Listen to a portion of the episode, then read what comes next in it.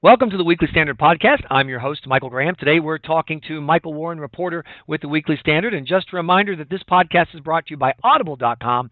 Sign up today and get a 30 day free trial and a free audiobook of your choice. So, Michael Warren, we had a couple of uh, primary elections up here in Massachusetts to fill Senator John Kerry's old seat. Right. I'm, we had uh, Ed Markey, the longtime Democratic congressman, uh, sort of uh, fall into place there and winning his nomination for the Senate. I think he's wanted that for a while. Uh, and and then I guess the surprise, or uh, uh, the surprise if you're not uh, paying attention too closely, was uh, Gabriel Gomez, the Politico neophyte, winning the Republican nomination there over two other candidates. So now we've got a 66 year old uh, Democratic congressman and a 47 year old former Navy SEAL, retired Navy SEAL, I should say, um, uh, you know, in a special election. So who knows where this could go? Uh, well, I being here in Massachusetts, I first of all I have to confess right up front that I was uh, very much part of the "Please No, Not Gabriel Gomez" movement because uh, Gabriel Gomez is best known among in Republican circles for writing a letter to Democrat Governor Deval Patrick in January asking him to appoint Gabriel Gomez to the seat. And in that letter, he announced quote, I supported Barack Obama in 2008, close quote, and that he also said, I will support the president on immigration and gun control. So that was a little bit off putting, as you can well, imagine. Well, you know, naked, naked ambition. Naked ambition. It sounds like he's ready for the Senate. You know, is... And yet, he, with that background, he managed to not just win the primary last yesterday, but to win a three-way primary with more than 50% of the vote. And so that was a very impressive performance. Uh, a lot of people are giving the credit to the fact that he outspent his opponents seven or eight to one, about 1.2 million dollars. Other guys barely had a couple hundred grand. But uh, I don't know that it was just that, Michael Warren. I, it's interesting. I talked to quite a few people who are talk radio listeners who listen to my show, and they all they kept coming back to, well, at least it's something different. At least it's something new. And I'm wondering if this is going to be a trend we're going to start seeing in the era of Obama, where in essence your politics and ideology are simply irrelevant. It really is just, do I like looking at you on TV? And uh, Gomez bought a lot of TV ads. And uh, are you a new fresh face?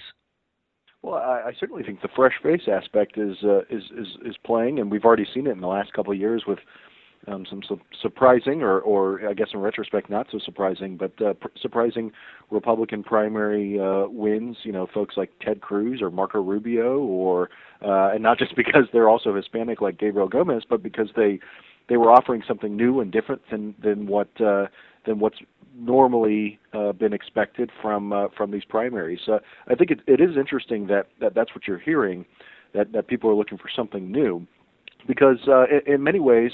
Uh, Gabriel Gomez is is probably the, the the Republican that the Democrats least wanted to face. I mean, you've got uh, Ed Markey, who I think was when he was elected, I think "Disco Duck" was the most popular song in America, which which just shows you how long he's he's been in Congress. Is this uh, a point for me to point out that that was in fact my prom theme? I don't know that that would be good. Gabriel Gomez was 11 years old when Ed Markey was elected to the Congress for the first time. Exactly. I mean, this is this is in part generational. I mean, 47 years old is is is is relatively is is actually is, is still young uh, for a uh, for for politics, and um, you know Ed Markey's been around. He's he's sort of this old style uh, liberal uh, from Malden. Kind of, I think uh, environmentalism is, is sort of his his bag, which which you know really does kind of recall the late '70s more than more than these days. Uh, global warming alarmism notwithstanding. So I, I think that there's uh, there, there's an element. Uh, we also got to think about uh, the Scott Brown effect in a special election. Of course, uh, 2010, Scott Brown surprising everybody and, right. and beating Martha Coakley uh, to win that Senate seat didn't work out for him winning it in a uh, in a sort of regular general election against Elizabeth Warren. But I think that just goes to show you that you know somebody who's new, somebody who's different, somebody who's shaking things up uh, has a chance uh, to win as a Republican in Massachusetts. You know whether or not Gabriel Gomez can do that, I think is uh, you know we're, we're going to have to see that over the next two months. See, here's my, here's my challenge: is Uh, on the one hand, I know that we are in the media and it's our job to have a horse race that gives us something to cover.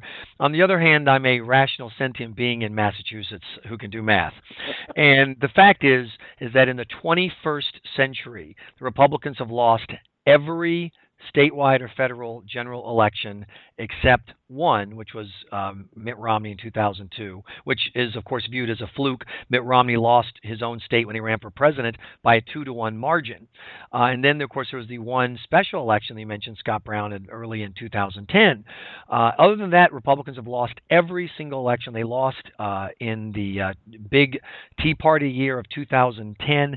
A Democrat running for auditor who had just been busted for tax fraud beat an actual auditor running who was endorsed by the Boston Globe as a Republican, which is a very rare incident. A congressman with a long time history of ethical problems uh, just beat an openly gay far left liberal Republican mm-hmm. in 2012. The fact is, Massachusetts doesn't elect Republicans, and Gabriel Gomez isn't going to change that. Um, and that's that. The, the, you mentioned Scott Brown. The number one reason why Gabriel Gomez is going to lose is because of Scott Brown. The chairman of the Democratic Party in Massachusetts, John Walsh, has announced repeatedly since Scott Brown's victory that's never going to happen again. I think you're, I think you're right. It is worth noting uh, that uh, of those two Republicans who have won statewide, Scott Brown and Mitt Romney, uh, uh, folks who were working for, for both of those candidates are also working for Gomez. So right. perhaps uh, you know perhaps they can strike strike gold a third time. But uh, uh, I think you're absolutely right about the the challenges that uh, that Republicans face in that state, and it's uh, you know, I think a lot of Republicans sort of fool themselves sometimes into thinking, well, there actually are quite a few independents in, in Massachusetts, and and you know, we really can. And There are actually more independents than Democrats, and uh, the, the fact is that most of those independents are Democrats. They just uh, don't call them, them themselves that, or they don't exactly. know it. Exactly. Um, the state senate has 40 members. 36 of them are Democrats. The state house has 160 members. All but 33, I believe, because they just had a special election, are Democrats. And this, but this is the issue for me, Michael, and this is something I'd like to hear more thinking about, and I'd, I'd love to know how Weekly Standard readers and folks feel about this. The reason why Gabriel Gomez, first of all, Gabriel, and, and, and one of the things that's going to come out, I'm afraid, is that Gabriel Gomez is a very untested candidate. I would expect a lot of what the media would call Sarah Palin moments will be coming in the future. But the the most disturbing part is Gabriel Gomez and none of his two Republican uh, challengers neither none of them had a vision for how can the Republican Party repair its brand in places like Massachusetts and the Northeast to the point that you can at least be competitive. Nobody expects Republicans to win a bunch of stuff in Massachusetts, but if Massachusetts starts off, if, if Vermont and Connecticut and many part most of New York, you, if you just start off conceding them to the Democrats because the Republican brand is so badly damaged, that's a difficult spot for a national party to be in. Gabriel Gomez is not he's running uh, much much as Scott Brown did as a I'm not a Republican Republican. I don't like those Republicans either. I promise to work with Barack Obama. He's basically running as a Democrat who just happens to not be a member of the Democratic Party. I don't see how that's a winning strategy for repairing the brand. I, I, think you're right. I think that, uh, and I, I can't, I can't really speak uh, on on what Gomez's tact, tactic will be. I mean, I, I think in his speech last night, uh, after his, his victory speech, he, he, he did sort of uh, uh, seem to uh, run that sort of uh, look. I'm not the Republican that uh, that that you associate with uh, with that with that brand, and but you know I'm I'm going to Washington to change it up. That sort of Scott Brown uh, argument. But also remember what was Scott Brown's argument in 2010? Uh, it was against Obamacare. It was right. it was it was uh, it was against a bad idea, and uh, uh, sort of inside that uh, that that argument against a bad idea was a good idea. That uh, that you know uh, that Americans should have control over their health care, and and this shouldn't be uh, uh, we shouldn't be introducing some uh, vast bureaucratic system into into this. We should be trying to make the current system better, and. Uh, and it remains to be seen whether Gabriel Gomez can find an issue like that and, and jump on it uh, I, I think that uh, Scott Brown had an easier time because the, the, that was the issue of the moment, and and, and right now it, it doesn't seem to uh, uh, th- that issue doesn't seem to be presenting itself. But you never know what can happen in the next two months, and you never know uh, if Gabriel Gomez can look at the Scott Brown uh, example and see what actually won him. I think in 2010, what actually won that election for for for Brown, which was uh, which was making a an argument, making a point, and saying, look, this is a line. Uh, that that that I'm not willing to cross, and, and and and he told voters, I don't think you're uh, uh, willing to cross that line either. And I think that that resonated. It, it also had the benefit of being a special election, and and not and a lot of people were fired up about that issue. So if Gomez can find an issue like that and and really sort of make a stand and take a stand, uh, then then the Republican Democrat issue, uh, particularly in a special election, could fall away and uh, and could it could be more about what Scott Brown's election was about, which was really about leadership. And uh, obviously, it's too early to say how this is all going to shake out in the next two months. The election is June 30th, I believe, or maybe June 25th. But um, the uh, so far, the Gomez campaign is priding itself on its utter lack of ideas. They're not proposing any ideas whatsoever. Uh, and I'm afraid that the strategy doesn't make a lot of sense because then, if there are no ideas in, in competition, then it comes down to well, then who do you like, Republicans or Democrats? And obviously, Massachusetts Democrat is going to win.